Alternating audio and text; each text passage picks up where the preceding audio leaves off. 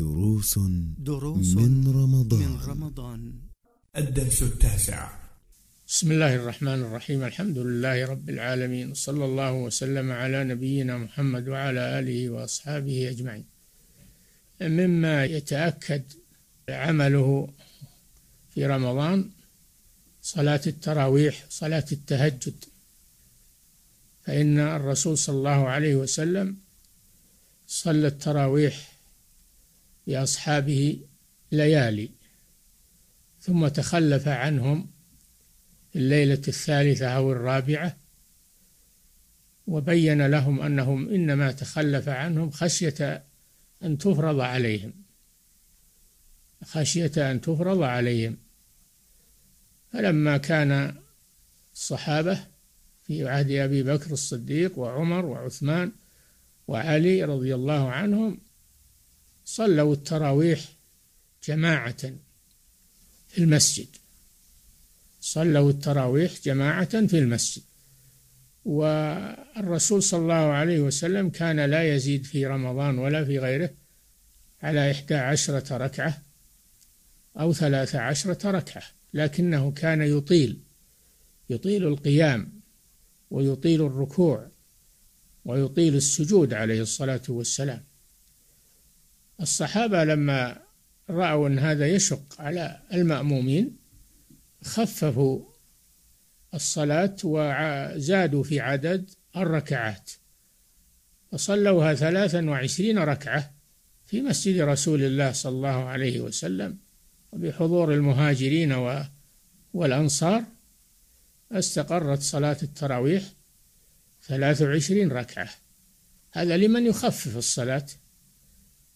خصوصا الإمام قال صلى الله عليه وسلم أيكم أما الناس فليخفف فإن فيهم الكبير والمريض وذا الحاجة. فإذا صلى لنفسه فليطول ما شاء. فالصحابة خففوا من أجل مراعاة المأمومين جعلوها ثلاثا وعشرين ركعة. استقر الأمر على هذا. يعني إذا أما الناس الإمام لا يزيد على على هذا العدد على ثلاث وعشرين ركعة ولا يثقل على الناس. لكن إذا صلى وحده أو مع أناس يرغبون التطويل فإنه لا يزيد على إحدى عشرة أو ثلاث عشرة كما كان النبي صلى الله عليه وسلم يفعل ذلك. والأمر واسع في هذا. والتراويح تفعل في أول الليل بعد صلاة العشاء وراتبتها. وأما التهجد فإنه يكون في آخر الليل ويكون في العشر الأواخر من رمضان ختاما للشهر فيصلون ما تيسر. وإذا قسموا الصلاة عدد الركعات بين بين التراويح وبين التهجد. يصلون التراويح مثلا إحدى عشرة ركعة ويصلون التهجد بقية الركعات ويثقلونها ويزيدون فيها قيام الركوع والسجود فذلك أفضل.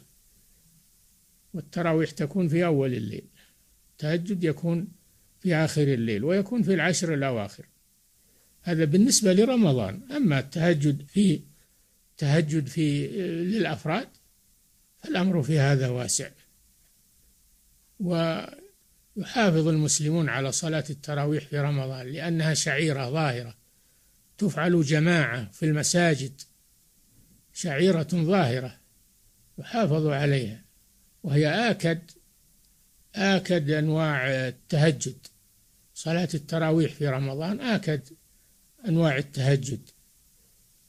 والنبي صلى الله عليه وسلم صلاها بأصحابه ثم تخلف عنهم خشية أن تفرض عليهم. لما كان بعد حياة الرسول صلى الله عليه وسلم الصحابة آه، داوموا على هذه السنة. خففوها وزادوها إلى ثلاث وعشرين إلى ثلاث وعشرين ركعة. فإذا جاء آخر الشهر دخلت العشر الأواخر النبي صلى الله عليه وسلم كان في العشرين الأول يصلي وينام. فإذا دخلت العشر الأواخر شمر وشد المئزر وأحيا ليله صلى الله عليه وسلم. وهذا هو التهجد في آخر الليل. هكذا المسلمون يحافظون على هذه السنة. ولا يضيعونها بالكسل والغفلة. أو من يقول هذه ليست فريضة هذه نافلة ويتركها هي نافلة لكن هي سنة مؤكدة. من آكد السنن. آكد السنن التراويح ثم الوتر. فعلى المسلم أنه يحافظ عليها مع الإمام. من قام مع الإمام حتى ينصرف كتب له قيام ليلة.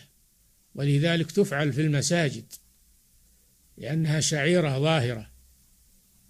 فلا بد من إقامتها في المساجد. لا تعطل المساجد من صلاة التراويح.